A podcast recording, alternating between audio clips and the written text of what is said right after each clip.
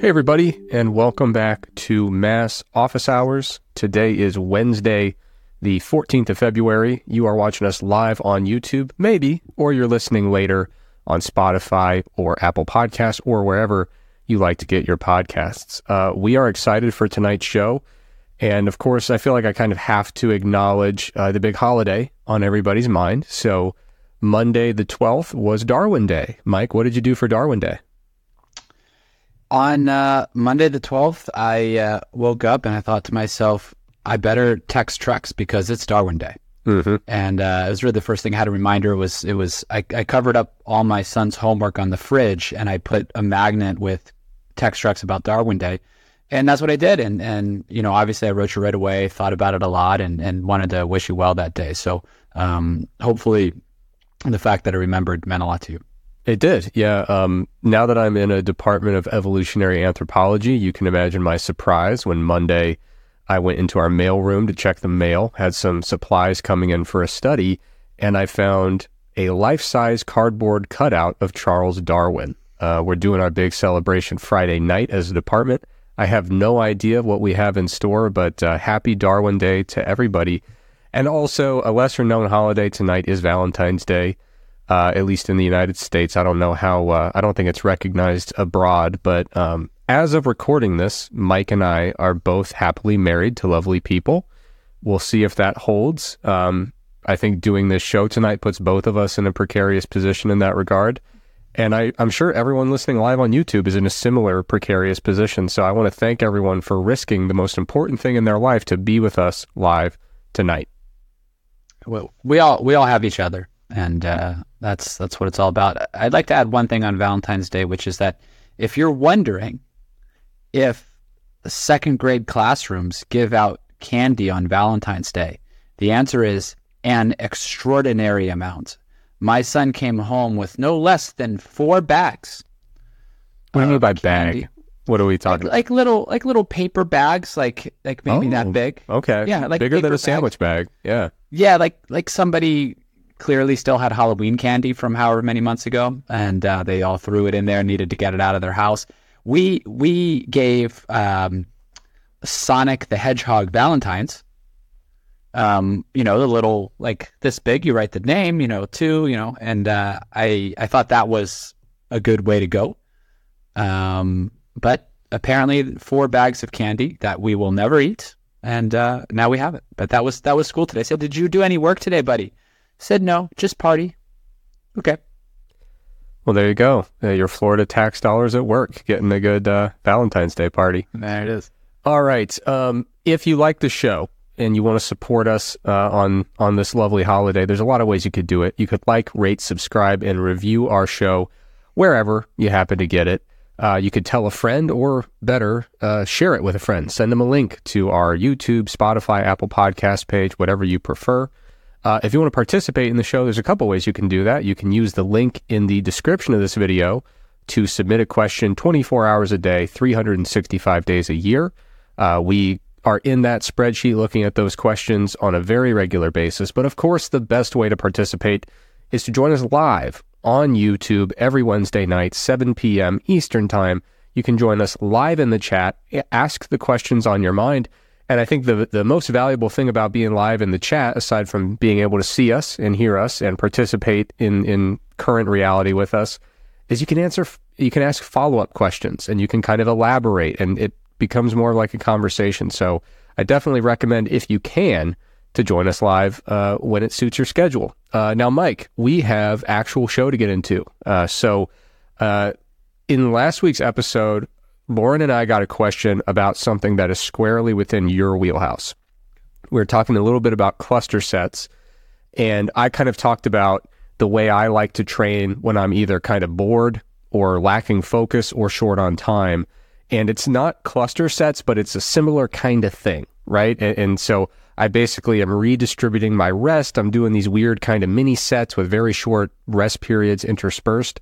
And it kind of led into a question about how we put together all these different stra- training strategies that fall under that general umbrella, where we're having kind of anything that's a departure, I would say, from the typical set, rest, set paradigm, where you're doing, you know, a set of ten, You rest for two to three minutes, and then you do another. Or if you're a power lifter, you do a set of three to five. You rest maybe three to five minutes, right? And then you do the next. All these different strategies, like cluster sets, like Myo-Reps, like rest redistribution sets, like supersets. Uh, we got a question about where we, how we distinguish those, where we draw the lines between them, what they're for, and, and there are meaningful differences between them, and the definitions sometimes for someone like me or Lauren, who's not reviewing these studies on a regular basis in Mass, the definitions can be a bit difficult to parse on the fly. So all of that is to say, you've prepared uh, a lovely segment for us where you're going to talk through these different strategies and Um, you know, like I said, the distinctions between them are important, but, you know, they're, they're pretty nuanced. And so to facilitate your uh, your segment here, I have now covered up my face. Uh, I know viewers at home are going to be upset about that, but we've got uh, kind of a visual aid here, a little outline to, uh, to facilitate what you have to say. So uh, the floor is officially yours, Mike. Well, thanks, sir. And, uh, Yeah, everybody enjoy this podcast. I'm going to string this out as long as possible. The longer I go here, the longer I'm the only one on the screen. It's more FaceTime for me, um, less FaceTime for you, although rest assured, Trex still looks perpetually cold in his hat and his, uh, uh, you know, fleece there. You're going to so, feel bad when we find out I have a thyroid problem, and that's why I feel cold all the time. I, was it, I can't remember. I saw a comment. I don't know, it was a YouTube comment. Somebody else said that last week on one of the episodes. Didn't and feel I was, bad. And I was so I, I was so excited. I was like, I've been saying this because I, I said this to you in one of our meetings like a year or two ago.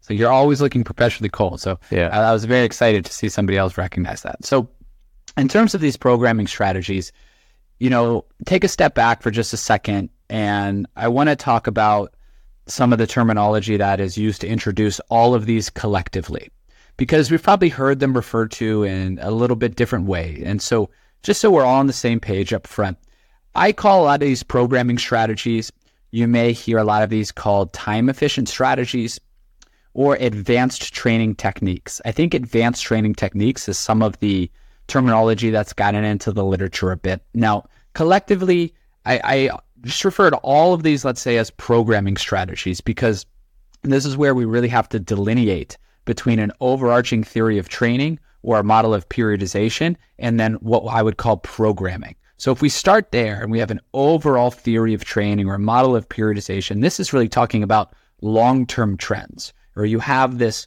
overarching model and then you fit programming into it. So if we take a model where over time we're going to decrease volume over the course of a macro cycle and increase intensity, that is your overarching model or periodization.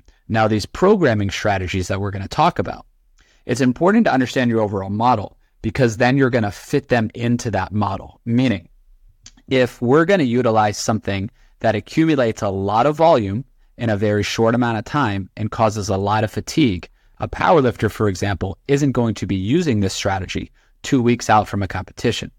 That individual is going to be using this strategy earlier on in that model where they have higher volume, right? So I think that word programming is important here because the periodization or the overall structure dictates what type of programming strategy you might use or what you might fit in there. With that said, there are specifically six programming strategies here that I want to talk about tonight, and you can see those up on your screen. So if we start right here where it says strategies to discuss, we're going to talk about rest pause. We're going to talk about Myo-Reps, rest redistribution sets, cluster sets, and supersets. Now, I put together this conceptual overview for each of these. So we see rest pause on page one. After that, we'll go down to page two and look at Myo-Reps. What I want to do with each one is define what the terminology is, talk about when it's used, what it's trying to accomplish, give a specific example of how you can utilize it, and then how it could be practical for you. So kind of a conceptual overview. And I say this a lot in Mass, and, and one thing I think is important before we get started on rest pause is that I wouldn't ever take anything, for the most part, to be you have to do it exactly this way. Rather, this is a concept, and then as long as you understand that concept, you can take and adapt it to fit what you're doing. All right, so rest pause. What is this and what is this trying to accomplish? Well, the definition of rest pause, Trex, would be if we're performing sets to failure or to a specified R I R that's really close to failure with very short rest, so twenty to thirty seconds. Now, as you said before, traditional sets are maybe three sets of ten, and you might take a minute, two minutes, three minutes, rest there. But rest pause sets, you can come about this in two different ways. You can pick a total number of reps to, be, to do or a total number of sets. So let's give an example with a total number of reps. Let's say you set a goal of, I want to do forty-five total reps.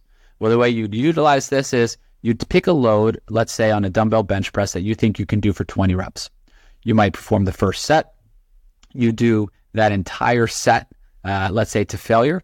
That's twenty reps. You take twenty to thirty seconds more rest. You do another set. Maybe you get seven or eight reps. So let's say you get eight. Now you've done twenty-eight. You take that next twenty seconds rest. Let's say you get five more reps. Now you're at thirty-three.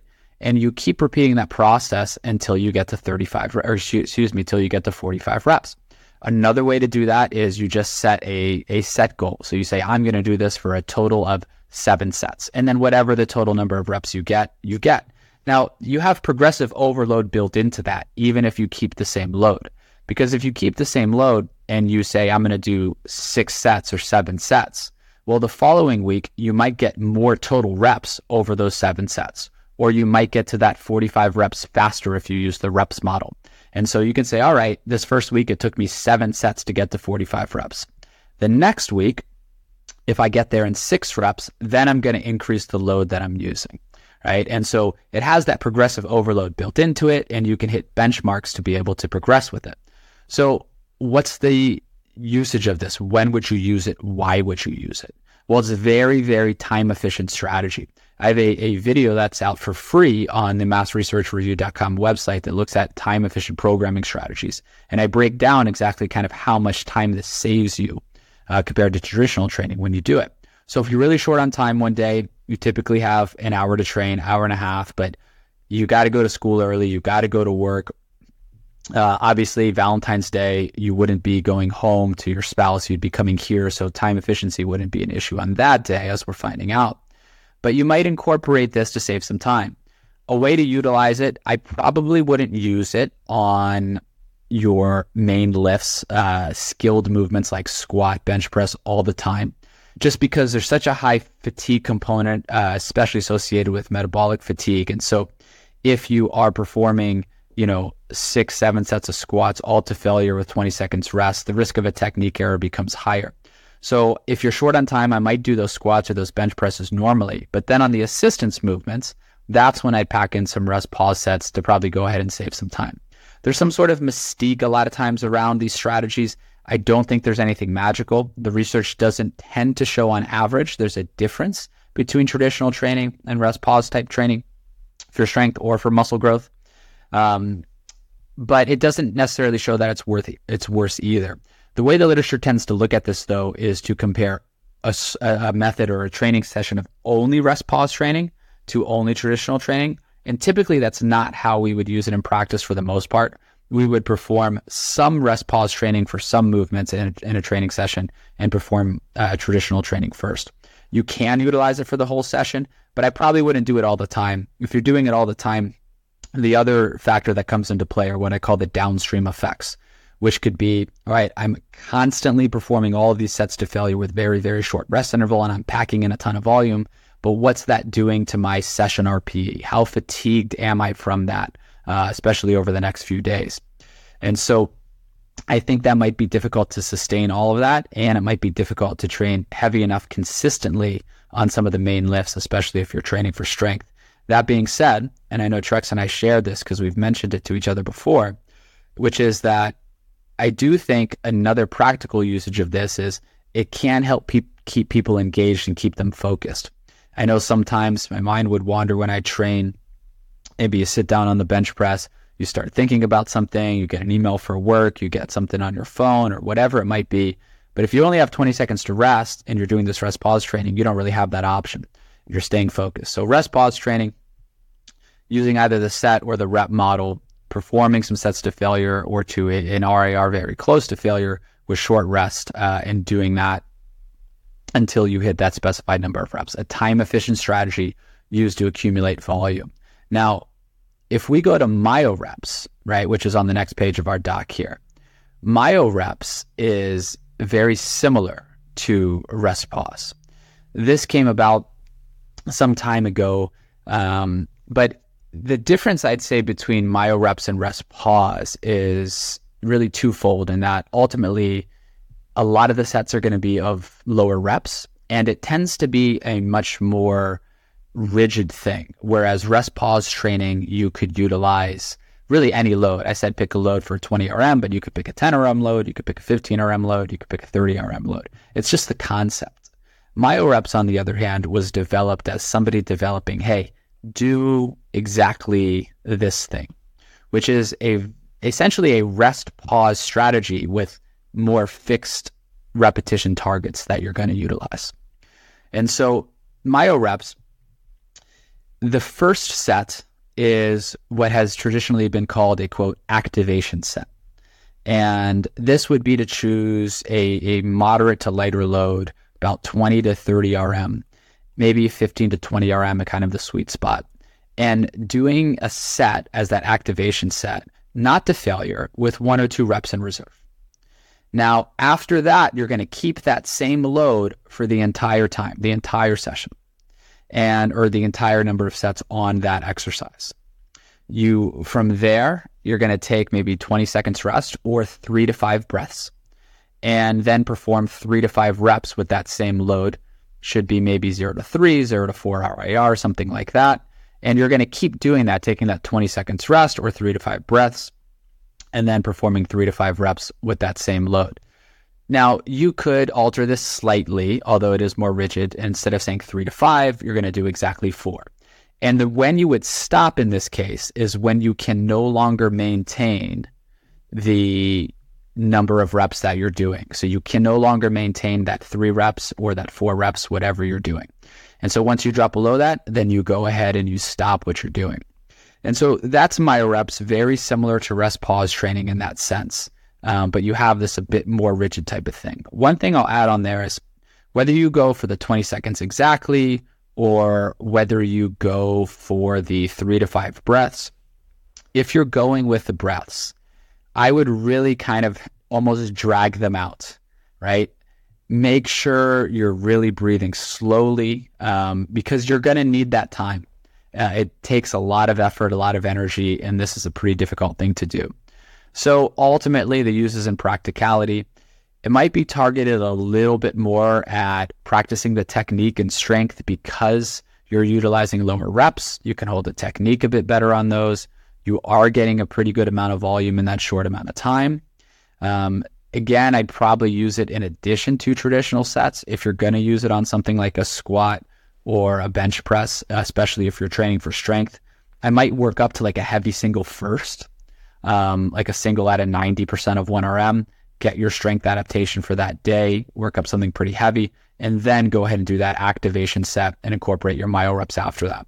And I think that's something the literature kind of leaves out a lot in this, is we tend to look at these in isolation. We don't realize they can and probably should be integrated into a training session with other strategies. So to sum up those first two, rest pause and Myo-Reps are very, very similar, except Myo-Reps um, has a bit more of a rigid structure in terms of doing exactly these number of reps. So a- as we move on here, Trex, uh, there's four more we're going to get to. The next two are also connected, rest, restri- rest redistribution and cluster sets. And this is what you alluded to in the intro. Um, so I've put those together, but I want to pause there for a moment now that we've covered the first two and see if there's anything that I went over there that you think I should clear up or you like me to elaborate on uh, for the folks out there.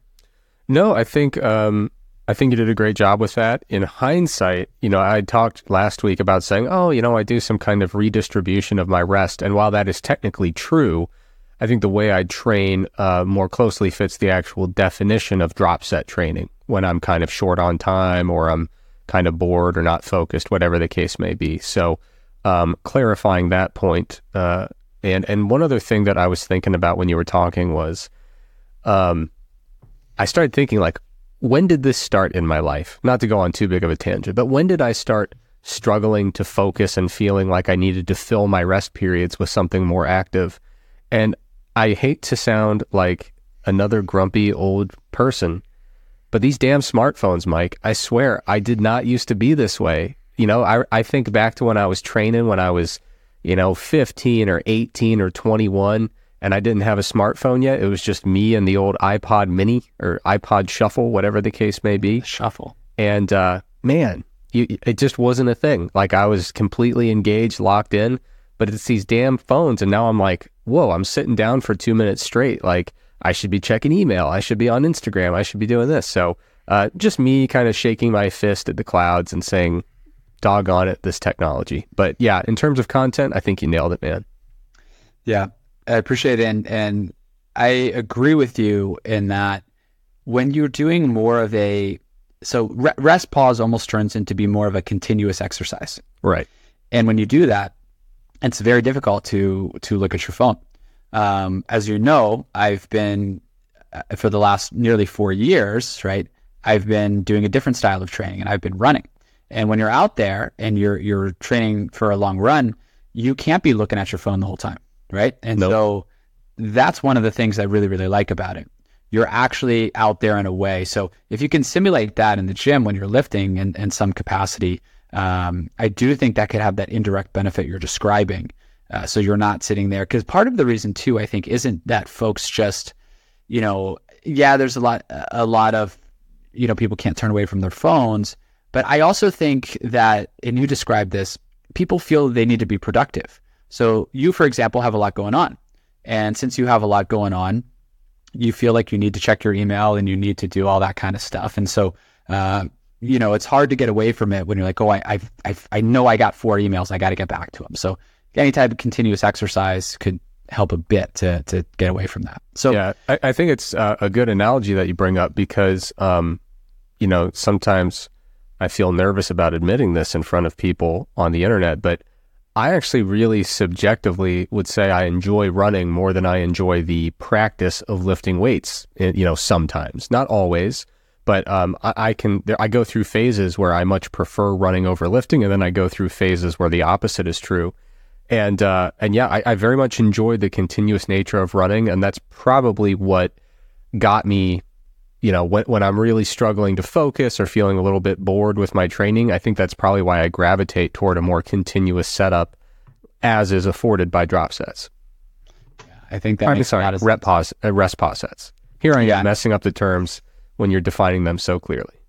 Yeah. Dr- drop sets are going to have a, a similar, when we get there, Uh, ability, I think, to have that continuous exercise type of component and do some of that similar stuff. So yeah. As we get back to it, the next two, as I said, that we have on the sheet here are rest redistribution and cluster sets. And I, uh, pun intended, clustered those together because, like rest pause and Myo-Reps, they are very similar. So we'll start with rest redistribution sets. This is a bit of a newer term in the literature, and by newer, it's still been around for some years now, but certainly much newer than something like supersets, which we'll talk about at the end here.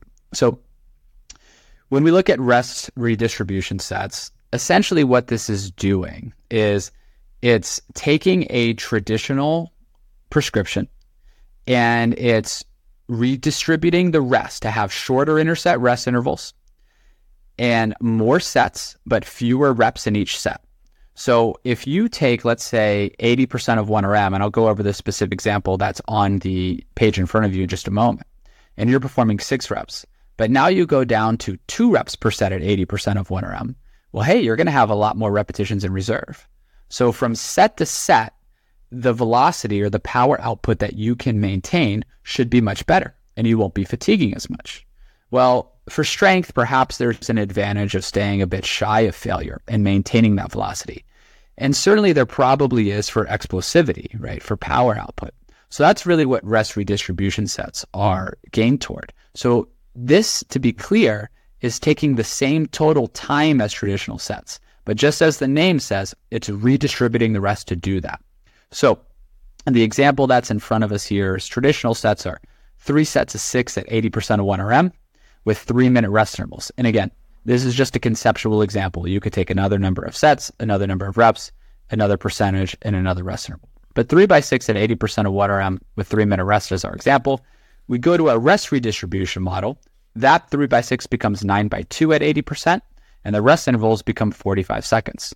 Now we're taking the same amount of time, so we ha- and we have shorter rests, so we're super engaged. But because we're only doing two reps on each set at eighty percent, our R I R is going to be much lower. Let's say for somebody this is about a eight, nine, ten R M. I might even argue eleven R M for some. But if we have this at a ten R M, somebody only does two reps on the first set, they might fatigue a little bit because the rest is only forty-five seconds, but they're going to be able to maintain that velocity from set to set. Another way to look at this as a potential advantage for strength is that, let's say on the deadlift, for example, if somebody is doing nine sets instead of three, they are getting nine chances to set up to that barbell, nine chances to practice exactly how they're setting up on that deadlift, nine chances to practice how they're doing their squat walkout, right? So you could argue from a technique perspective in some cases that this could be beneficial. Now, to be clear, over time, the literature does not show a difference between traditional training and rest redistribution sets for strength adaptation. And that's going to be a theme for all of these, is that the literature isn't showing for any of these training strategies a significant difference between traditional training and these programming strategies or advanced training techniques. I think that doing only these advanced training techniques all the time might be a little bit limited uh, for some reasons that I mentioned earlier related to some of the downstream effects. Although in this case, for rest redistribution training, it's possible that those downstream effects like session R P, session R P could be a bit lower because session R P is not only a product of volume, but is a product of proximity to failure. And rest redistribution should be a bit farther from failure. So that's primarily where it's used. Probably somebody interested in strength would use rest redistribution a bit more than somebody interested in hypertrophy, especially given the recent meta-regression where going to failure may be uh, a, a bit better for hypertrophy in some cases. Uh, and if you're going to perhaps have that same hypertrophy by staying far from failure, which I think can happen, you probably need more volume. And rest redistribution is simply doing the same volume, but redistributing it. But it takes the same time as traditional training. So as we scroll down to cluster sets, cluster sets are going to sound almost eerily similar in some ways to um, the rest redistribution sets. But there's going to be a key difference here where cluster sets are really the only strategy on here that are, is not time efficient. Cluster sets are actually going to take a bit more time. So rest redistribution sets, okay, performed, you know, two reps, took some rest, and then performed two more reps. But cluster sets are doing two different rest intervals, and I'll explain this in a moment. They're resting after one or two reps and then resting after the end of the entire set. So the purpose of cluster sets is really was created, not created, but it's really been utilized in the research a lot for team sport athletes and looking at explosivity, you know, soccer players, hockey players, football players, things like this, to be able to, to maintain velocity from rep to rep and maintain power output from rep to rep much better. And so let's say we have three sets of ten if we go to our example here. So the example on the sheet, three by ten at seventy percent of water M with two-minute rest intervals. So you can go ahead and do that, but if you're interested in power output, well, over the course of those ten reps, that intraset fatigue is going to be pretty high. And with cluster sets, the way somebody would do this is let's take that one set of ten. Now, in that one set of ten, somebody performs one or two reps, then they take twenty seconds rest. Then they perform one or two more reps and takes twenty seconds rest. So to give the specific example, let's say they're doing two reps at a time. Two reps, twenty seconds rest, two reps, twenty seconds rest, two reps, all the way until they hit ten reps. That is then one set of ten. Then after they complete those ten reps, they take the normal interset rest of two minutes. Then they go and do the second set where they do two reps, twenty seconds rest, two reps, twenty seconds rest, and so forth. And they do that for those three sets or however many sets are programmed. Again, we're all, this is all conceptual. Now, that should maintain or most certainly will maintain velocity and power output from rep to rep much better than if they did all ten of those reps consecutively in that set. But the issue here is this just isn't very time efficient. So if you are a powerlifter, a bodybuilder, general trainee looking for strength adaptation, whatever you're looking at doing, you could train this way for sure, But if you had a lot of assistance movements to perform after your squat or bench press where you did lift, did this, you'd probably be in the gym for quite some time. Rest redistribution, on the other hand, is probably the better way to go for that individual, whereas cluster sets really to maximize power output, let's say for a team sport athlete that needs to go ahead and do that. Now, uh, Mike, before, are you done with uh, cluster sets? Were you about to move on?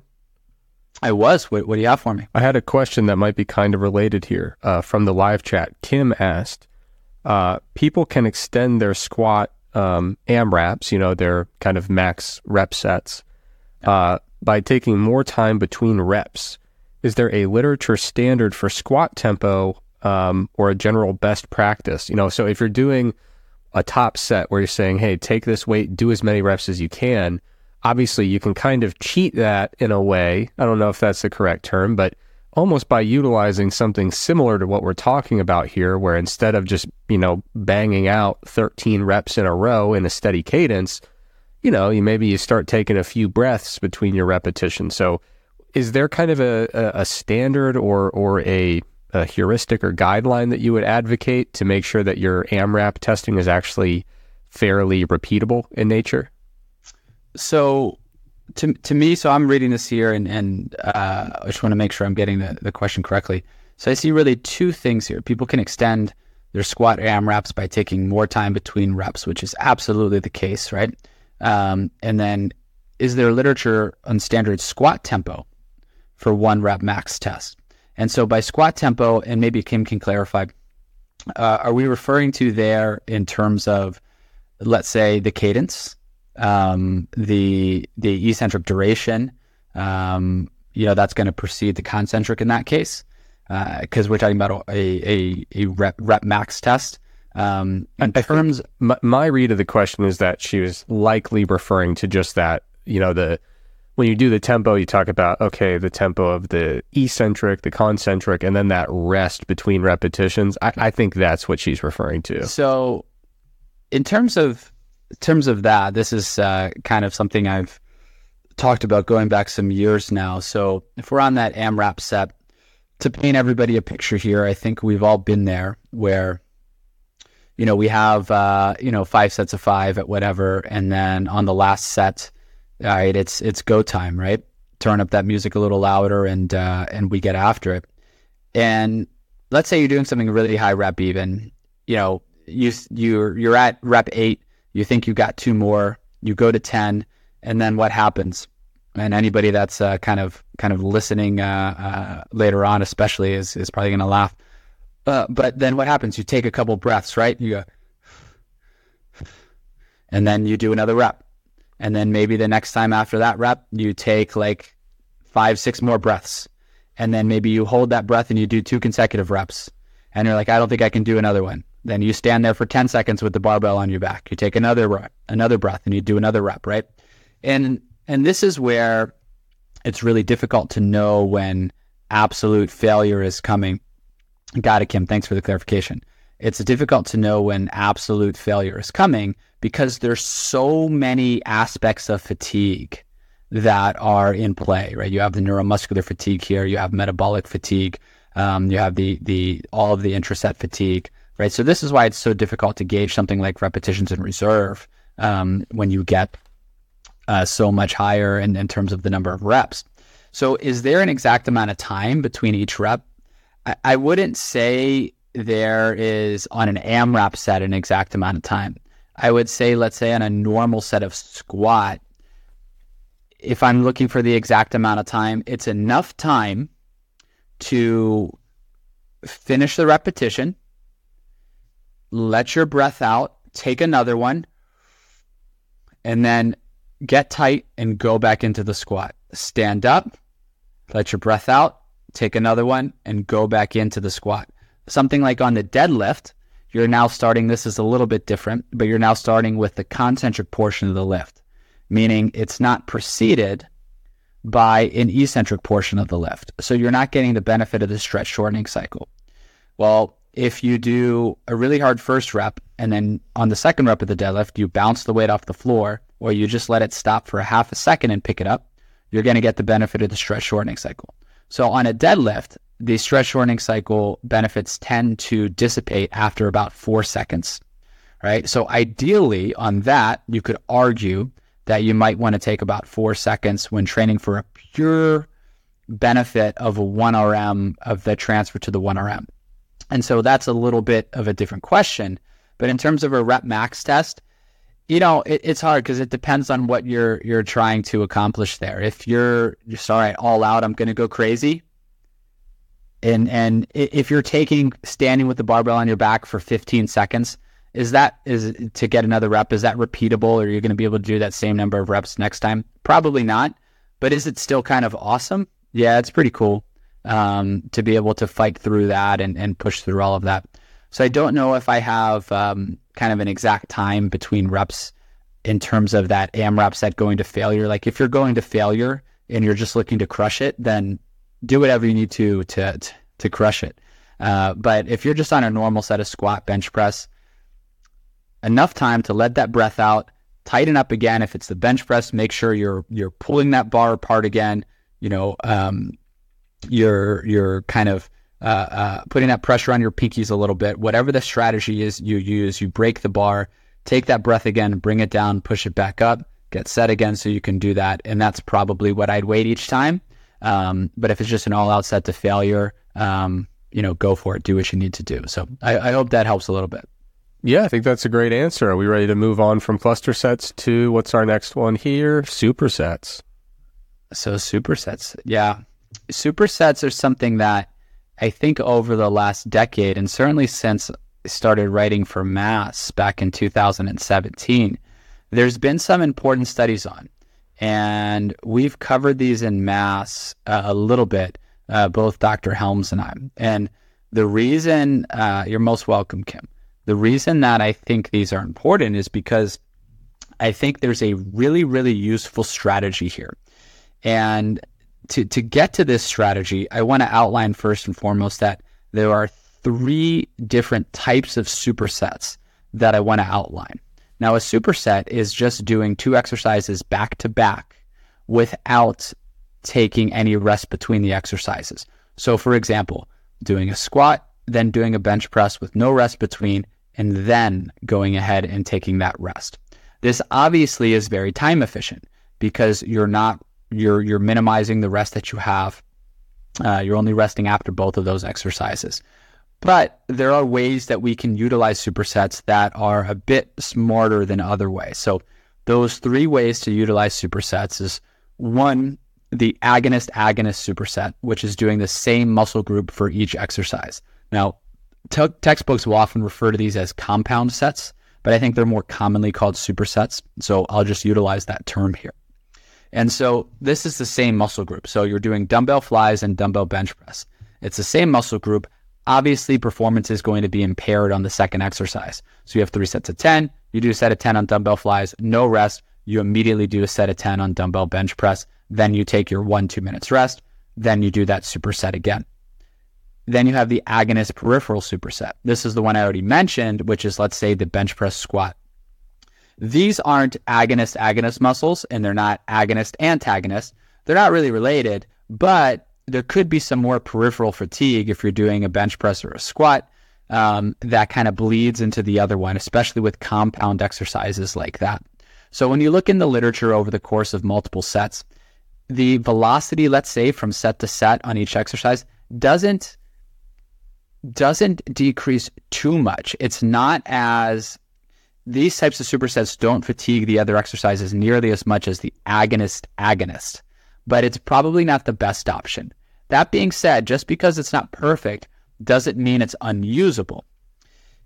Essentially, if somebody is very limited in the number of days they can train, let's say somebody is really interested in performing high frequency three times per week or even two times per week on the main power lifts, squat, the bench press, and the deadlift, but they can only train three times per week.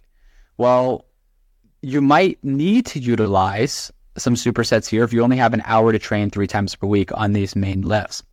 And so the way to do that, though, is if you're training Monday, Wednesday, Friday, you don't have to say, hey, I'm going to train squats heavy Monday and bench presses heavy Monday. You could train for power on squats on Monday and you could train hypertrophy bench presses on Monday. And you could superset those because the squats are a bit lighter and they're not going to be too affected by the bench press. So you could be a bit smarter in the way that you're going about that agonist peripheral superset.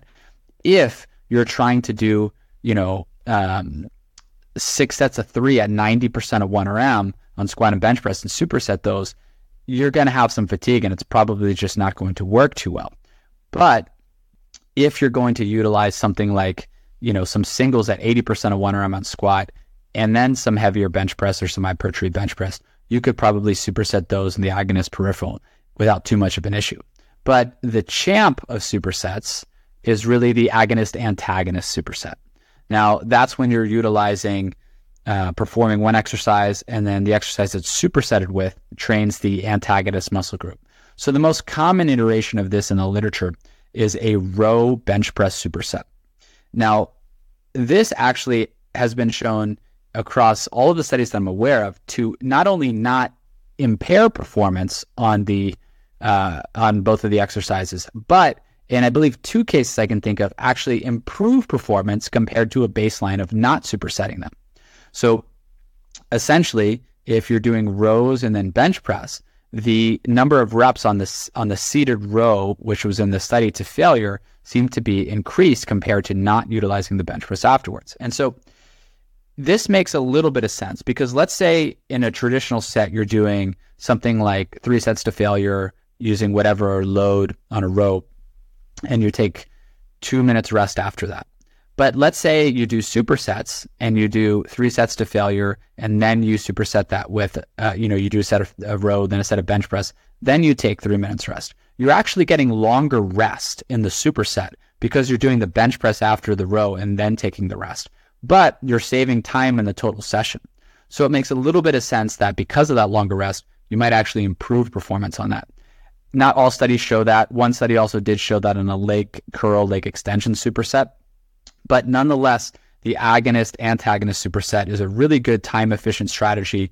Excellent way to go. You could save a lot of time on those um, exercises that are performed after. If you're short on time one day, say, hey, I want to t- maintain my strength levels and get a lot of hypertrophy. A great way to do this. Work into the gym, work up to a heavyish single on one of your main lifts. Maybe do one more set, then back off of that and find a bunch of exercises that you can utilize agonist, antagonist supersets, pack in that volume, and then you should be good to go and you won't impair performance.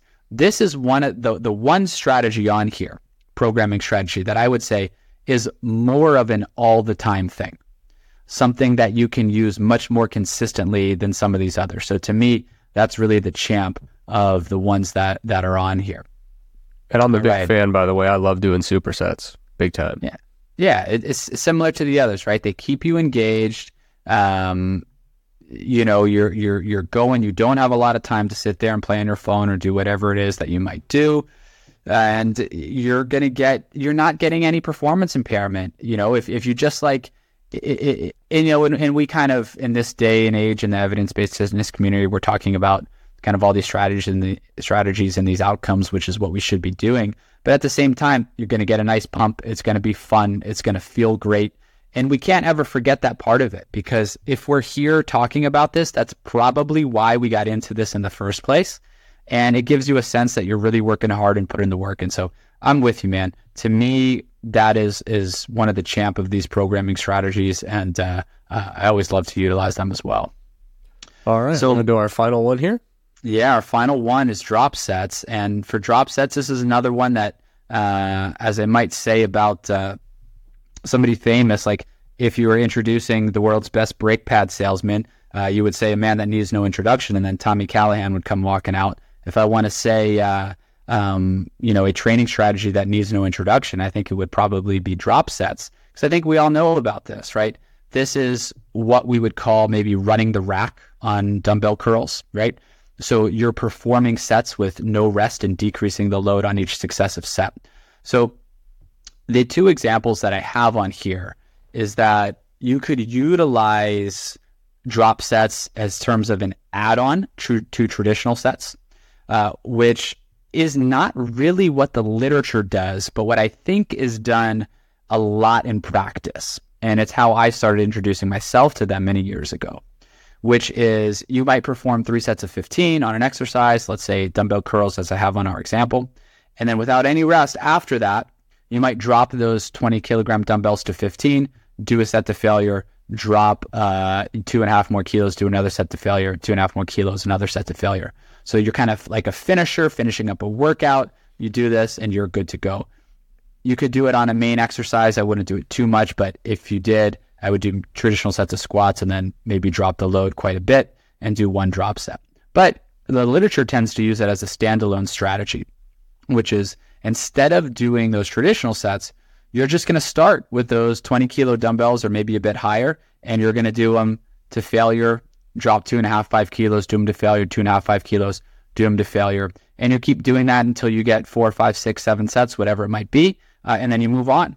And similar to rest pause, it's super time efficient, and you'll you'll kind of get everything done that you need to for those assistance movements. Again, I wouldn't do this on the main lifts due to the skill component, potential breakdown of uh, technique, possibly opening yourself up to injury risk on some of those skilled movements. So I'd use it more on the assistance exercises. And then to kind of take everything uh, full circle back to the front here, we talked about the difference between programming and that overarching model of periodization. We said that periodization dictates your programming. Drop sets is a good example of this. Again, that individual interested in strength is probably going to perform drop sets earlier on in that macro cycle when volume is higher. They're not going to perform drop sets in that last week where they're, they don't really want to accumulate that intraset fatigue just before they're going to go ahead and test strength. So that's kind of an overview of everything. That was a lot there uh, for this episode of Office Hours, but I hope it was beneficial. Uh, I hope it helped to clarify any questions on kind of the intermingling or or of these definitions from one going into the next. And lastly, I leave you with on this, I always urge everybody to understand these things conceptually. And for the most part, other than maybe some of it on Myo-Reps, not taking any of these numbers and saying, I have to do exactly this. Understanding what are drop sets trying to accomplish? What are supersets trying to accomplish? And if you understand that, you can probably find an iteration of it that's better for you than what I can explain, because you know the time constraints you have, you know what's in your training program, you know how much volume you can handle. And so hopefully that's beneficial for us. Yeah, I thought that was great. And I can honestly say that in a typical workout right now, when I go into the gym, um, on a regular basis, basically every workout, I am doing uh, rest pause sets, I am doing supersets, and I'm doing drop sets. So these are strategies that aren't just kind of these random little wacky training techniques that you see in the literature, you know, just some random study here or there. I mean, these are very practical, very useful training strategies. And those three for me are are absolutely staples in my training. I, I really do love them. So I'm glad that you covered those. And hopefully people that are listening will get some ideas about how they will maybe incorporate some of this stuff. Maybe they've never thought about training that way and they say, oh, interesting, I'll try that. Or maybe they've been training that way and they didn't know there was actually a name for it or any research behind it. Um, and on that note, I just had one follow-up question. Um, would you say that, you know, as you're going through the literature on these various techniques, these six techniques that you reviewed here, would you say that a lot of this research has been done since twenty ten or before twenty ten? I'd say a lot of it on rest redistribution and cluster sets um, has been done since, since twenty ten. Uh, drop sets, there was some stuff that came out before then, but I'd say more. Godo came out in two thousand five, I believe, but more of it since then. Rest redistribution and cluster sets certainly more recent. Prestes rest pause was two thousand thirteen. Um, there's another rest pause with a little bit of a different definition that was around two thousand seven. No, Prestes was two thousand seventeen. So about then. So I'd say I'd say since, um, overwhelmingly since. I can think of a few. You know, it's funny. There's always a few things you can think of that came out years ago, or you're looking at a topic and you've never seen a paper. All of a sudden it pops up with like nineteen ninety-one and you're like, how come nobody else investigated this until two thousand twelve? Yeah. Um, so I would say just thinking here about all these strategies and then the supersets. There's three or four papers in Mass we reviewed, and those are all recently. So I'd say overwhelmingly since two thousand ten.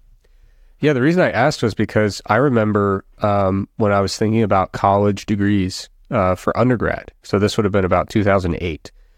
Um, I was going, at, you know, to different campuses and talking about different programs, and there was this one that had this honors program that was really cool. They kind of cop- copied off um, some model of, I, I think it was Oxford over in the U K. But basically, their honors program, you could basically set up your own curriculum with some very basic guardrails. And so you could make this cool multidisciplinary degree for yourself.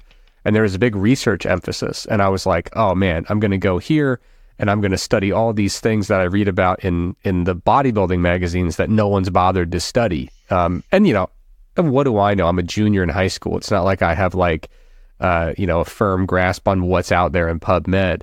Um, but, but I do, you know, really get the sense that there, there was around that time, in that two thousand eight to two thousand twelve kind of time window, was a real shift in the literature where, where we started to see more of these things, more of these like practical in the trenches type strategies getting studied uh, in a meaningful way with a decent level of frequency, um, which is, which is pretty cool.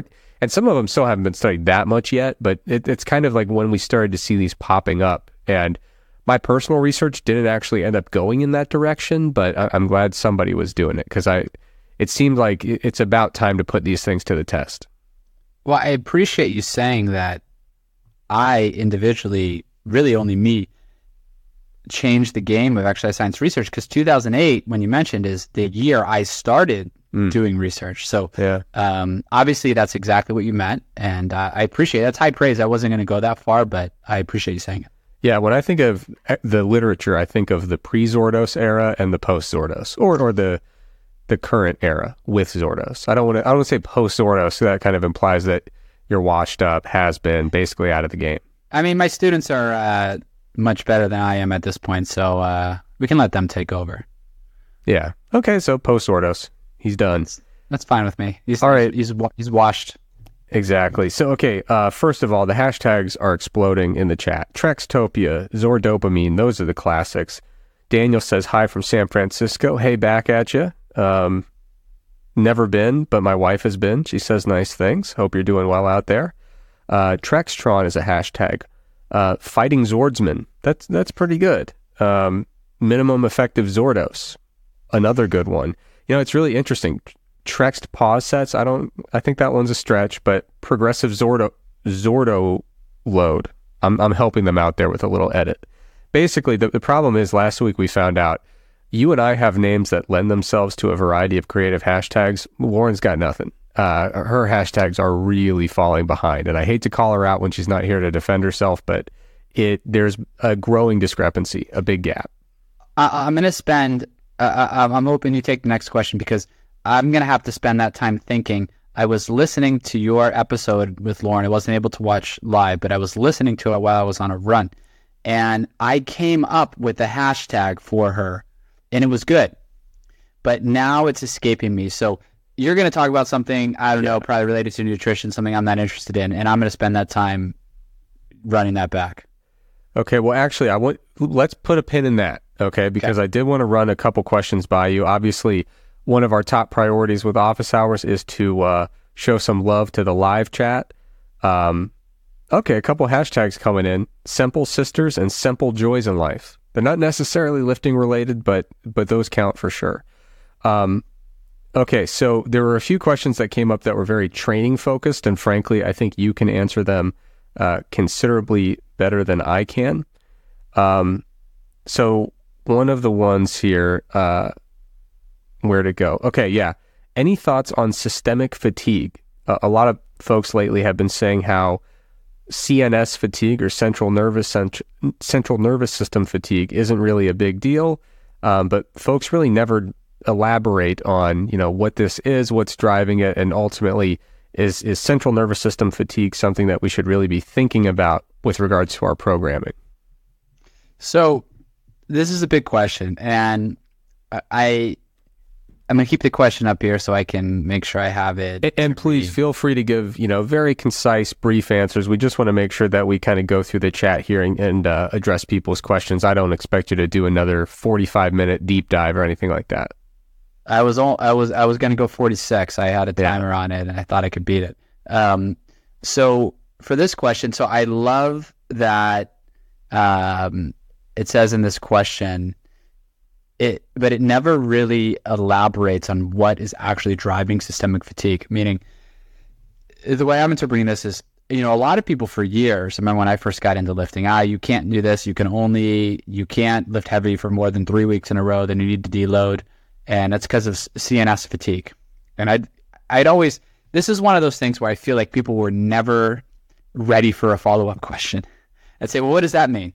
I, you know, C N S fatigue, you know, you can't, you just can't handle it. You need to deload. Don't worry about it. And I was never explained clearly. I wrote about this in the first volume of Mass, volume one, uh, issue four or five, something like that. So back in like and, twenty seventeen, right? Yeah. You remember that article? Uh, no, but I remember how volumes and years work. You, you could have said, yeah, of course. Yeah. I read Mass back then. I read, I read it at the beginning of the month, every month, just to kind of bring it back up to top of mind. Yeah, yeah, yeah. It could have made me feel good. Um, and so it was comparing central fatigue between the squat and the deadlift. And the, the on the deadlift, it was always said the deadlift causes the most C N S fatigue, right? But there's never really any evidence to show this. And what central fatigue is really measuring is cortical impulses. Um, now, it's pretty difficult to measure this uh, in the literature, especially with the non-invasive tools we have and the E M G and so forth. Um, But they found that cortical impulses that were going here to the muscle, measuring them indirectly, weren't different between those lifts, and that any fatigue tended to come back to baseline pretty quickly. Now, that doesn't mean that central fatigue can't exist, um, and it probably does exist to an extent, because this was only looking at it kind of acutely. So it doesn't mean it doesn't manifest or, or, or kind of go away from baseline over the rest of the week. But for a normal training session, those cortical impulses and that fatigue doesn't seem to be different between those. Now, in terms of, let's say, what's driving systemic fatigue here, this is a very big answer. And I think part of the question is, does fatigue accumulate, right? Is there a cumulative effect? I think it's difficult to say. There's a paper that came out some years ago questioning this, maybe four or five years ago now. And I'm not sure. Right? If it does, it, it can, in the sense that, like, if you're always training in an under-recovered state, right, you may go from overreaching and then eventually to overtraining. You're in a caloric deficit and it's difficult to recover. And now, sure, you have some systemic fatigue, but is there a cumulative fatigue effect where, okay, I train, I take forty-eight hours off, I train again, I train really, really hard. I'm not fully recovered, but I'm recovered enough to train, which I think is an important question, right? People, I wouldn't worry about full recovery all the time, just being ready to go.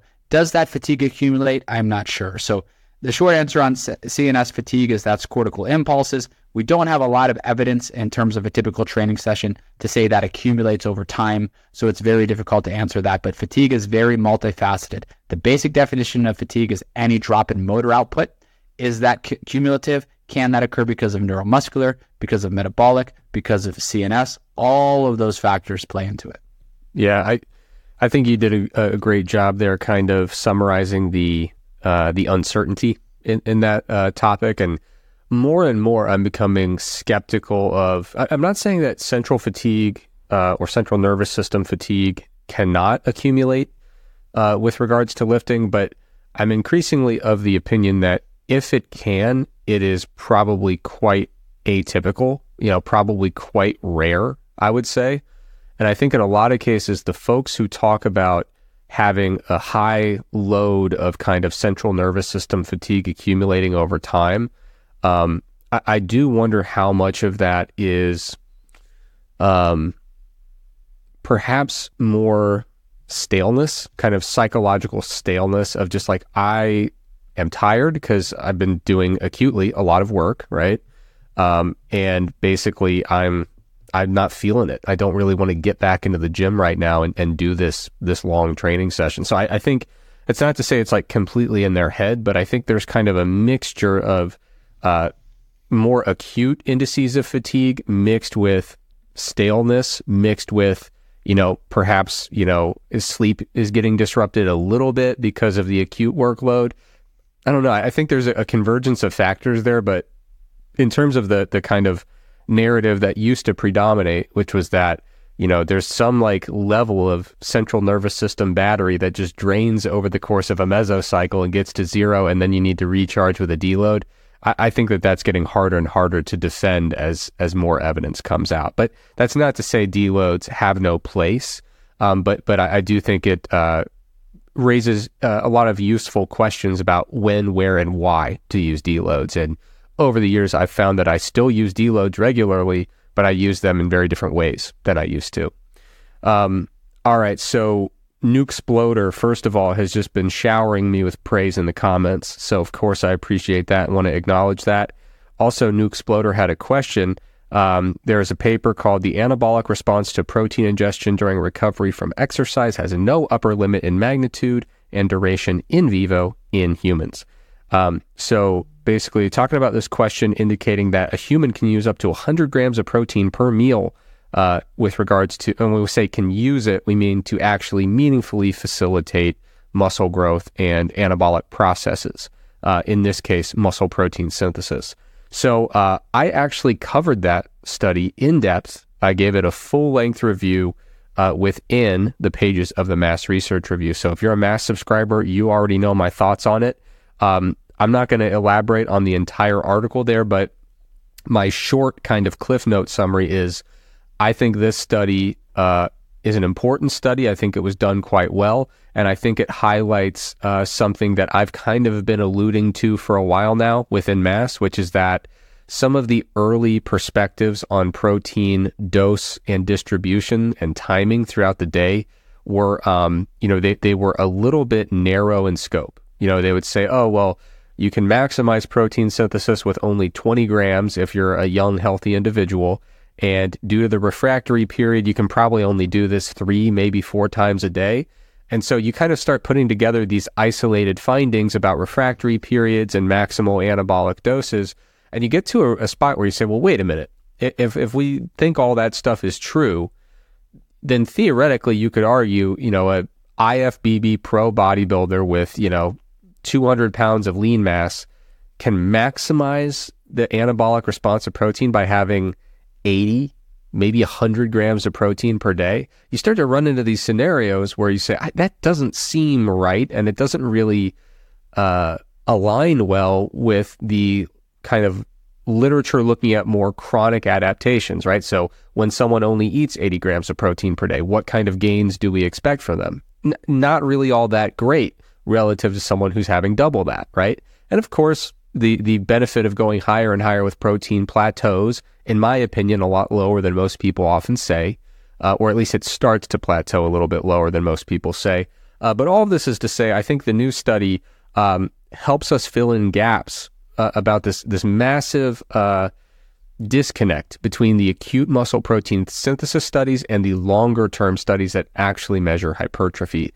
All of that is to say, I think uh, you probably can make very good use of very large protein boluses, even up in the ballpark of one hundred grams per, per meal. And I think if you wanted to maximize the muscle building benefits of protein, you can probably maximize that response, you know, maximize your benefit in terms of strategic timing distribution by probably only having maybe three meals per day. I, I think, you know, getting enough total protein is the highest priority. If you split that among six or five or four or three meals per day, I think you're probably going to end up basically in the same place. I think you can argue that three is really only marginally better than two meals per day, again, assuming that you're meeting your your total daily protein goal. Um, and then I think there's a, a much more robust uh, base of evidence to suggest that two or three is better than one meal per day. Now, I'll acknowledge right now, I'm only eating one meal per day. I expect to be making fantastic progress with that. The question is, is it optimal progress? Probably not. So that that's my take on the new study in short. But like I said, the long version is within the beautiful pages of the Mass Research Review, mass research review dot com. You know the drill. Um, let's see here. Uh, Zordos, there was a question that I really wanted to get to about uh, pre-exhaustion. Uh, yeah, so would squatting a lighter than normal load after pre-exhausting my quads with leg extensions provides similar hypertrophy stimulus compared to just doing uh, normal squats with my normal load? Um, I, I can take a crack at this and let, let you correct me. So if we're talking about maximizing your squat strength, I would say this approach is suboptimal, most likely. If we're talking about maximizing hypertrophy, which is in the question, um, I I think that you would do just as well with this approach, in my opinion, and perhaps you could argue maybe slightly better, um, not because of, you know, uh, it, it, I'll just get right to the point.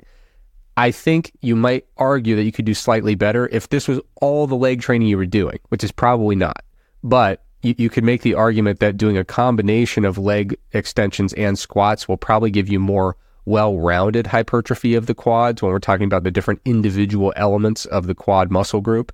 Um, but assuming that you have a well-rounded lower body training program, and we're just specifically talking about this head-to-head comparison, for hypertrophy, I don't think you're going to find much of a difference at all. Uh, for strength, I think it would be disadvantageous for specifically squat strength. Uh, Zordos, correct me. Let me know what I got wrong there. Well, one of the great pleasures I have in life is being able to correct you. Uh, unfortunately, you did a pretty good job here. Mm. So I'm not able to lay down the hammer and inform you that you made a drastic error. And so, as Trex said here, I fully agree that for, for exercise order, right, which is really how I'll frame this, exercise order matters for strength in the sense that if you, and this question was specific to hypertrophy, so I'll, I'll get to that, but exercise order matters for strength in that strength is specific. So if you want to get better at something, you should do that thing first. So for example, if you did want to increase your squat one R M, well, if you're always squatting after leg pressing, obviously you're going to be fatigued. The training variable that's most closely related to increases in strength is going to be the load on that barbell, the percentage of one R M that you're utilizing. And so you're not going to be able to lift as heavy if you do that second in a session.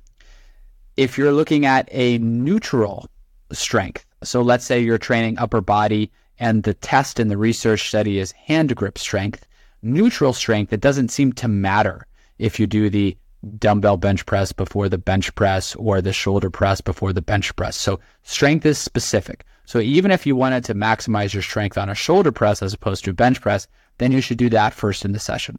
So exercise order matters for specific strength. But in terms of the literature, that's about all it matters for. So in two thousand twenty-one, there was a meta-analysis from Nunez, and I covered this in Mass, and I have a couple exercise order videos in the Mass Research Review, part one on strength, part two on hypertrophy. And for hypertrophy, if you look at the effects in the Nunez meta-analysis from two years ago, in terms of the forest plot, they are almost all right on that zero difference line. Uh, so meaning that if you're performing multi-joint exercises or single joint exercises first, or this exercise or that exercise, muscle growth tends to be similar. So the exercise order, as Trex said, really doesn't seem to affect muscle growth. There could be special cases, again, as he alluded to, if you're only utilizing two specific exercises, then the order could matter. But that's probably not the case. Assuming the rest of your training program is well-rounded and you're incorporating everything in, you like to perform squats first, but you get to the gym and your your main goal is muscle growth, and, and uh, squat racks are occupied. They're probably not squatting, but nonetheless, the squat racks are occupied. And you got to do the leg press first, the leg extension first.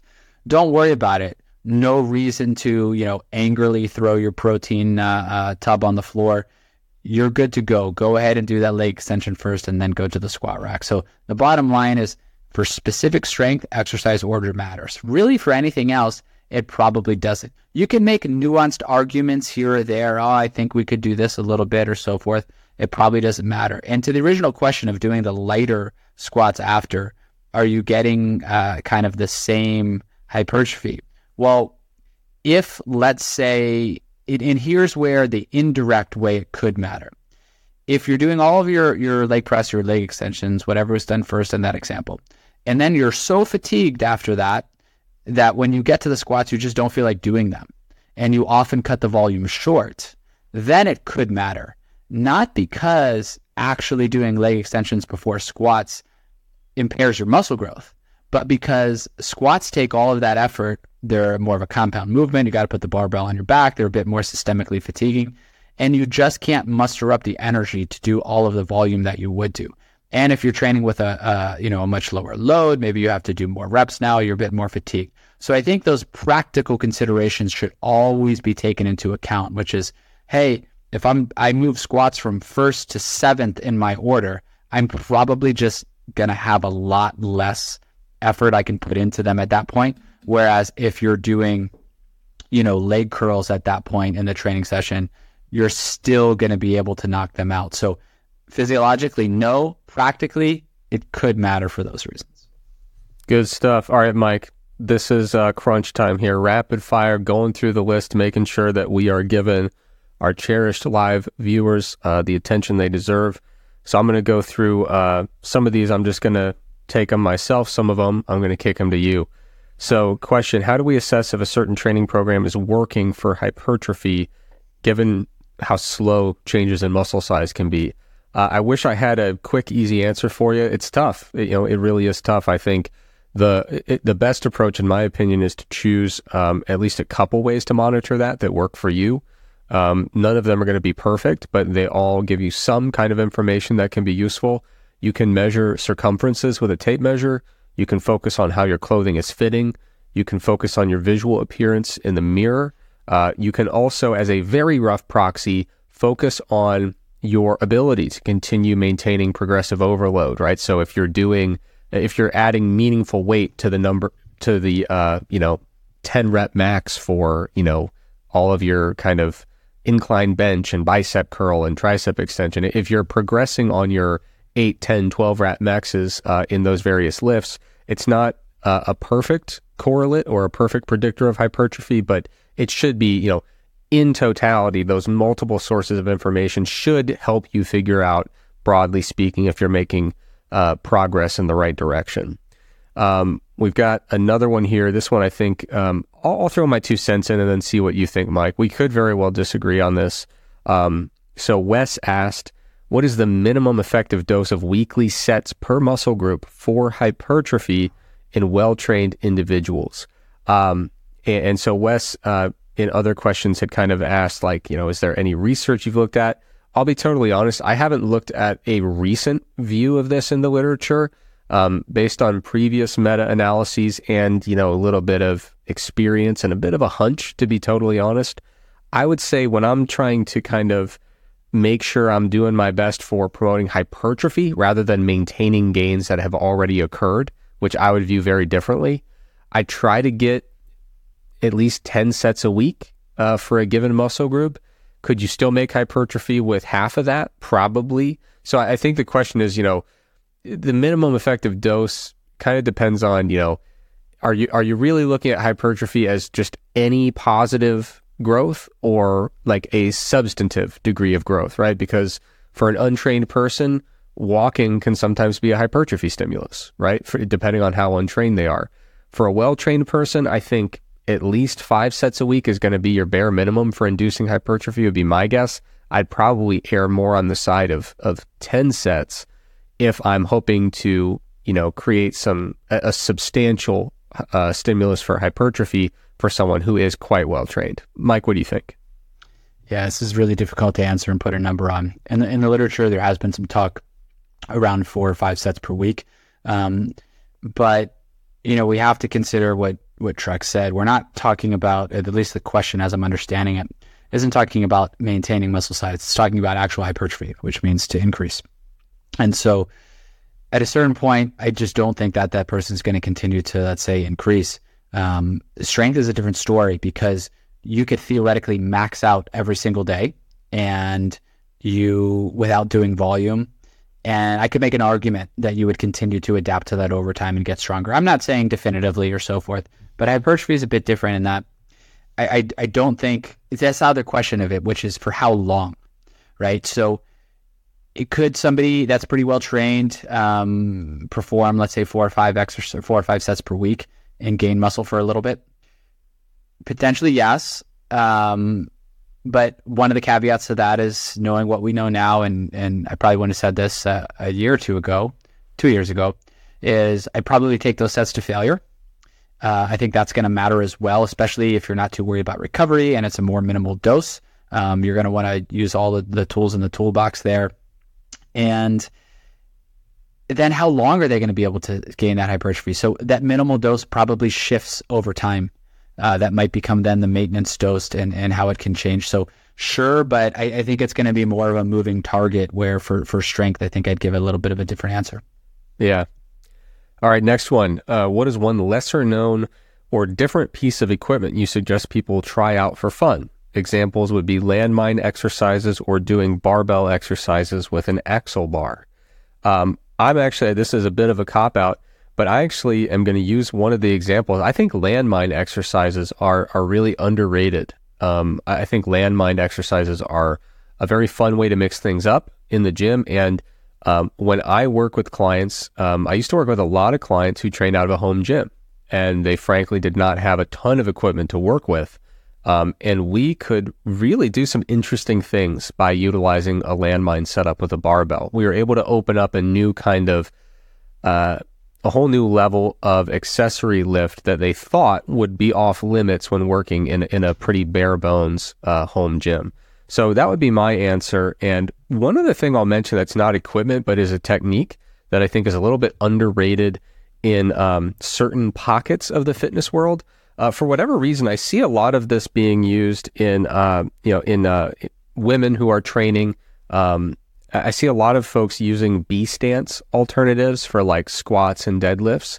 Um, and, you know, B stance, you know, basically th- there's a few different um, terms you can use for it. But basically, um, you're using, for example, for a single leg deadlift, instead of literally lifting your inactive leg off the ground and inviting all the balance challenges associated with that, you just kind of lightly kind of leave your foot off to the side, almost like a kickstand. And and you just, it, all it's doing there is helping out with balance. It's not really contributing to the lift at all, um, but it's out there, out of the way.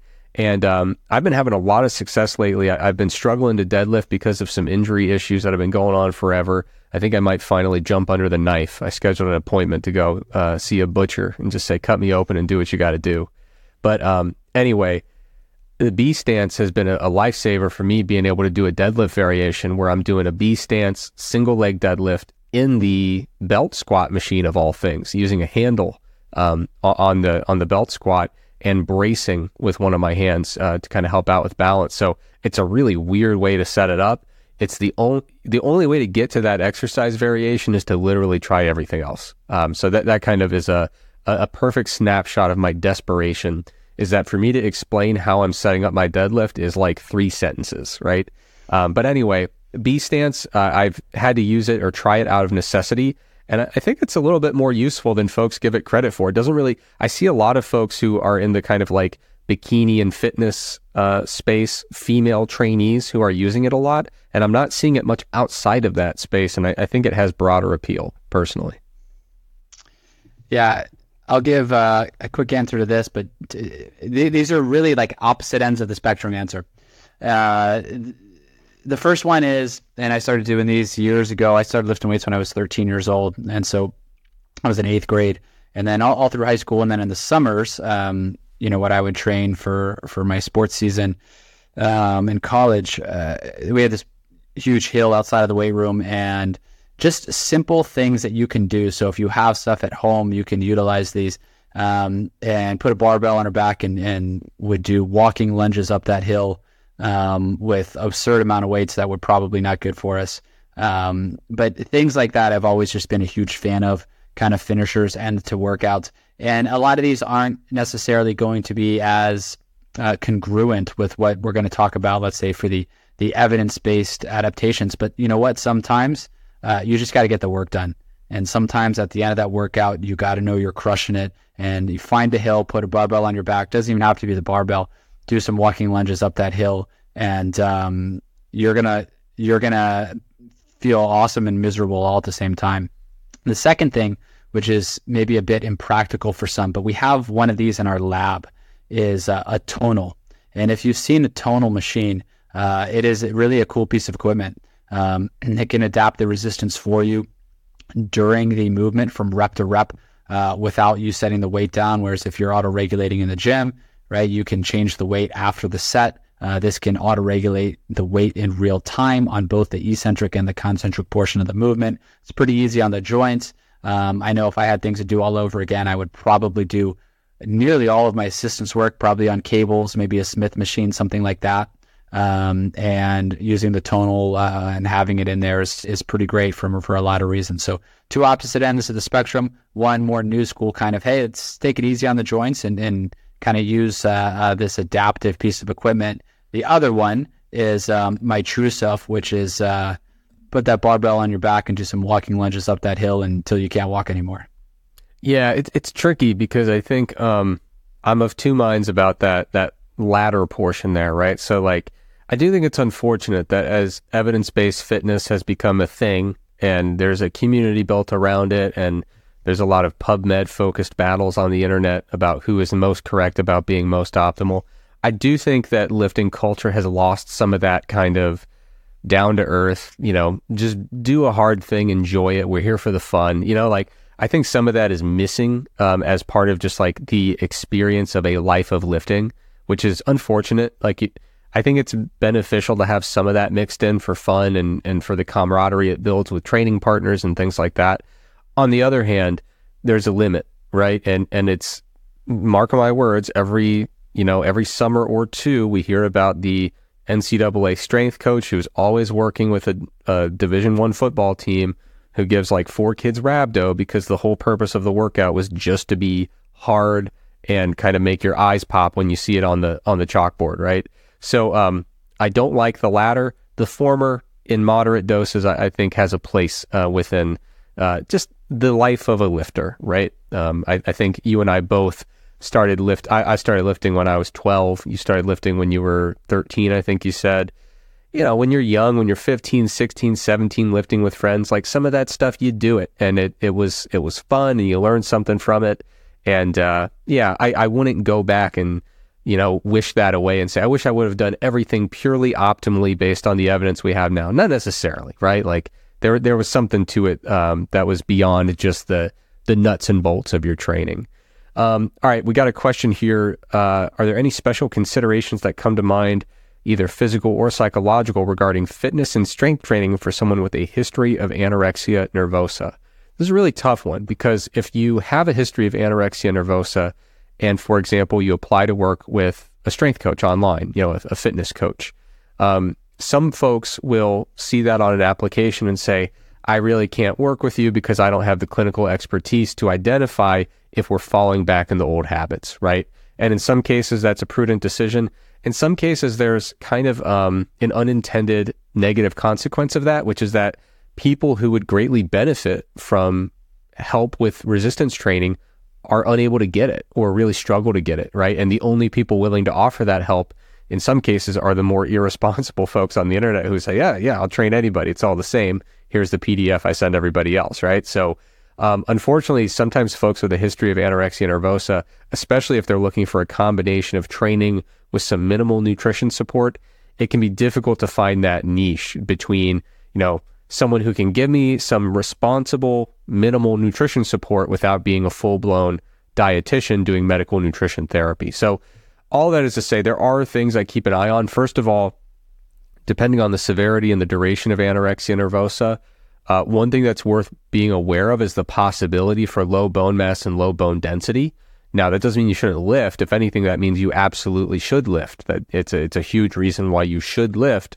But um, in some cases where we see very low bone density levels, we might be extra cautious about exercise selection to make sure that we're not doing things that invite an unnecessary uh, probability of fracture risk early on, right? We might want to build up some strength and muscularity, get used to some exercises before we advance into anything that may just be a little bit reckless for somebody with very low bone density. In most cases, Um, that probably won't be a, a major consideration.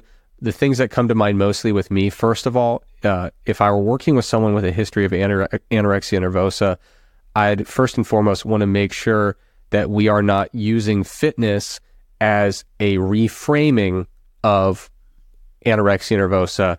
You know, sometimes folks will say, you know, I used to have anorexia nervosa, but now I'm a competitive physique athlete. And there was never a gap in between. Basically, what happened was they continued having anorexia nervosa in terms of the actual underlying, um, you know, psychological ramifications, body image um, fixations, things like that. Um, you know, folks who are very preoccupied with their body image and perhaps have even a slightly distorted uh, perspective of their own body image, right? Some some degree of um, of dysphoria in that regard. I, I have seen instances where people just continue having a lot of the um, pathological eating behaviors and body image concerns that they always had, but then they start lifting and say, well, no, now I'm just a competitive athlete who does physique sport. I'd be very, very um, conscious about making sure that that's not occurring, because, you know, you, you can't just paper over anorexia nervosa by adding a few pounds of muscle and saying, well, I'm glad that's not a problem anymore, because the underlying issue there is, is more on the, um, like I said, some of the um, excessive body image concerns and things like that. And, and you could still be doing uh, pathological eating behaviors and have pathological body image concerns while, you know, transitioning into something that externally maybe looks a little bit less like your classical presentation of anorexia nervosa. So I would look out for that. And then, you know, anyone who has a history of anorexia nervosa or anything under the umbrella of disordered eating, I just like to keep an eye on it. I like to make sure that we're not kind of falling back into old habits, that I'm not seeing any red flags, anything that would make me concerned that some of those things are kind of, uh, maybe they never went away, or maybe they are starting to reemerge. And I'm very quick with the trigger whenever I see that. I, I like to really flag it immediately and say, you know, if it were to happen, hey, I, I have a trusted dietitian who has training in this area. I want to bring them in. They're credentialed. They they are trained and qualified to uh, to kind of chat with you and see, you know, what our path forward looks like here. So um, I, I think it's good to be very proactive and cautious about making sure that you're just kind of keeping an eye out for some of those things. And I would say if you're a coach and you don't really know what keeping an eye out for those things would entail or what you should be keeping an eye out for, in that case, I would say you probably don't want to be working with folks who have a, a history of anorexia nervosa. You might want to um, find someone that you can refer them to that you have a lot of faith in, you know, because it's important.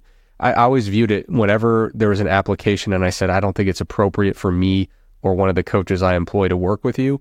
I always, I always felt some degree of, um, I wouldn't say obligation, but I felt like it would be the right thing to do to at least be able to refer them somewhere where they could get the type of support that they're seeking. Because I, I don't want people in that situation. You know, these are folks who um, stand to really dramatically benefit from working with a qualified coach. The challenge is finding the coach that's qualified and right for them. And I think the more we can help out as a fitness community, I, I think the better. Um, let's see here. There was a couple others I wanted to get to very briefly. I, I know we're going way over time here. I appreciate you for being a good sport, Mike. Um, let's see. There was one really good one about... Hmm. I'm losing it. Oh, yeah, yeah, yeah. There, there, there is a good one here. Um, is it true that we have a biological set point for fat accumulation? Do you think we have a natural set point for muscle mass? Uh, I think the set point theory with regards to body fat, in its most literal interpretation, I think it has been rejected pretty soundly. I, I don't think anyone really still buys the idea of a singular body fat set point for, for a given individual. Mostly because if you read the set point theory as it's devised, literally um, and specifically, you find that it leaves extremely minimal, almost no room for environmental factors to really dictate an individual's body fat level. Um, you know, it kind of takes a purely biological view, which would mean, yes, it's hard to lose weight, but it would also mean it's kind of hard to gain weight uh, away from your set point.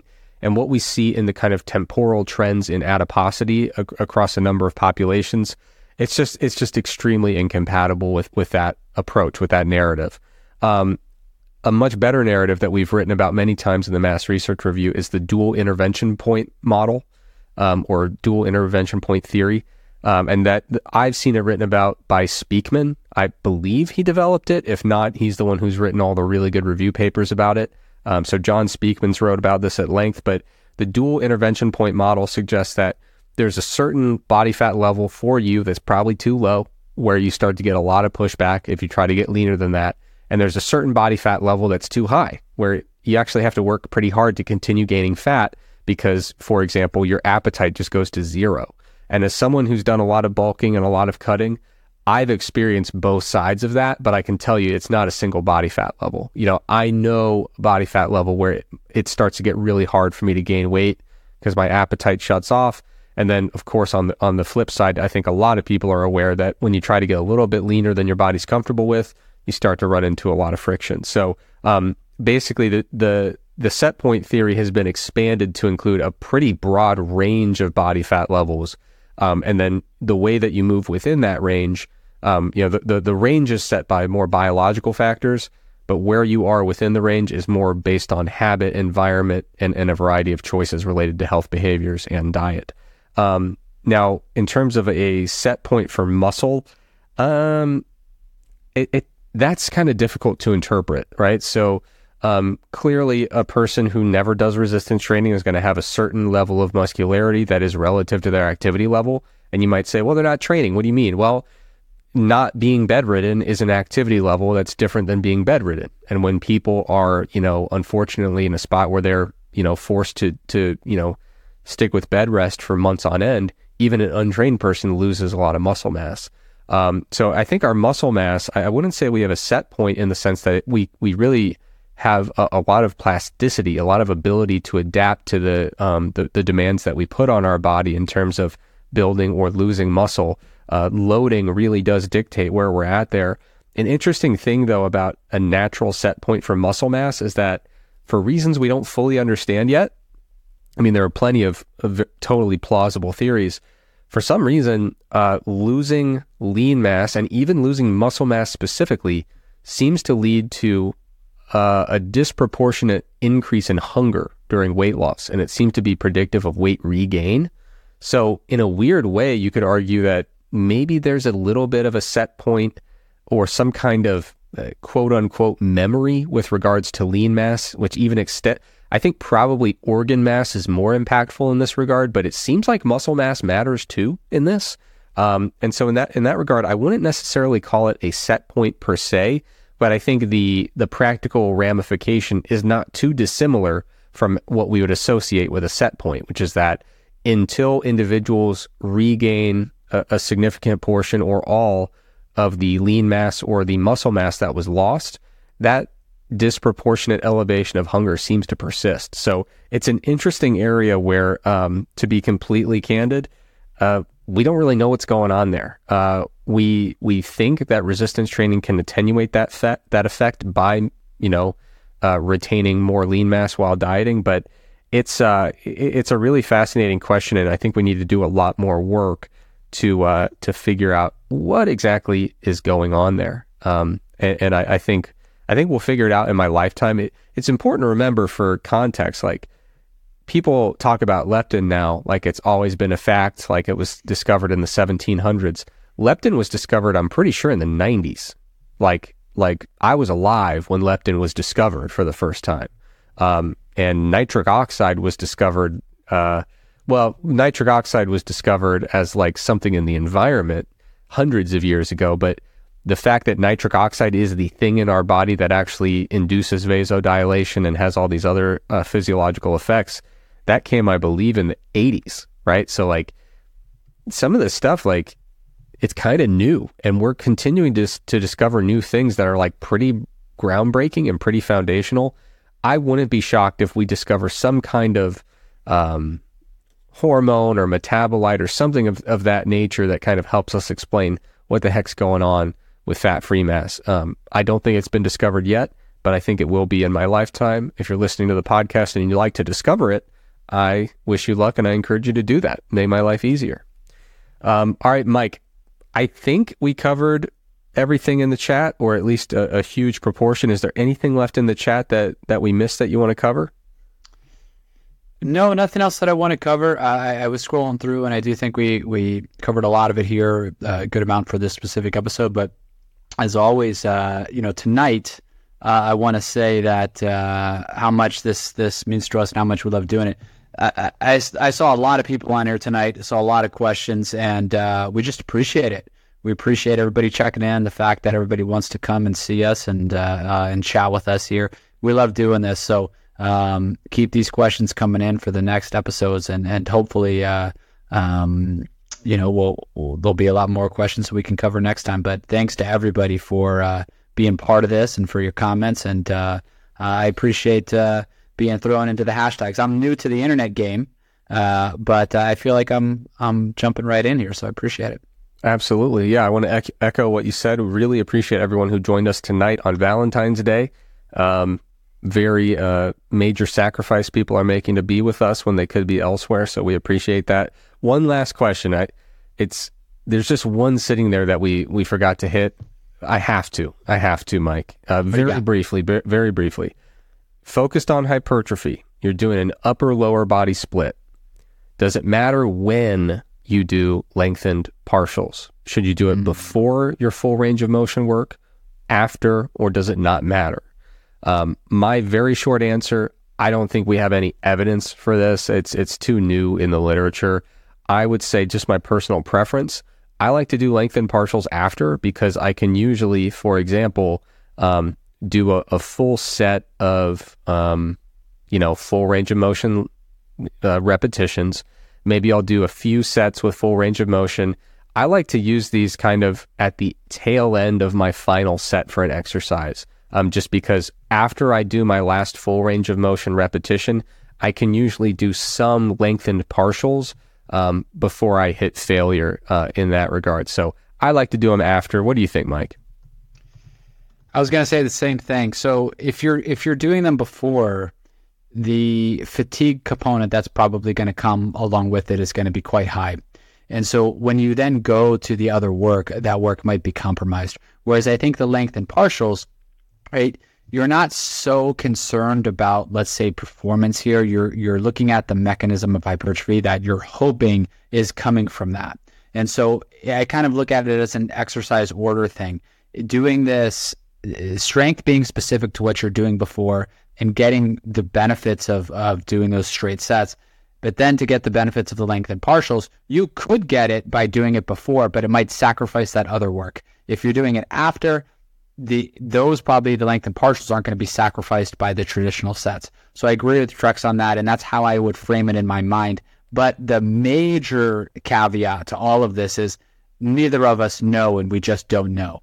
Um, so that's our best guess at this point, and, and uh, I guess I'd, I'd leave you with that tonight, which is there's there's a lot we don't know, right? So a lot of the times we're interpreting and looking at things the best that we can, drawing on experience, drawing on the literature that's out there, and trying to interpret it uh, as best possible. And so that's how I would say uh, in terms of the, the order of the length and partials for the moment, but we do not know. Uh, so uh, hopefully we, we gave out a lot of master's thesis topics on Office Hours, and I think we just came up with another one.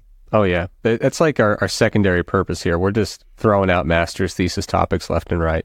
Um, all right, Mike, I told you we'd be off here a lot earlier, so I appreciate you for being a good sport. Um, but Probably. There were just a lot of really good questions tonight, and we did hit a P R in terms of the number of folks who joined us live. One issue, which is my fault, I forgot to twist everyone's arms. The the viewer to like ratio is not great tonight. So on your way out, folks, um, we don't ask you to drop a dollar in the hat. We don't ask for much. We do ask you to just hit the little thumbs up, hit the like button uh, on your way out. It would be greatly appreciated. Um, you know, the, the ratio, we always have to keep an eye on it.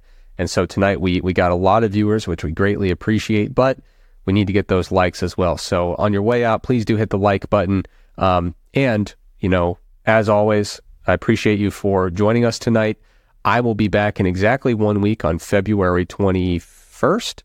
Um, this uh, this episode, of course, as always, is going to go out to all our podcast feeds in a few days, but you're listening right now live on YouTube. You know that's the way to get it.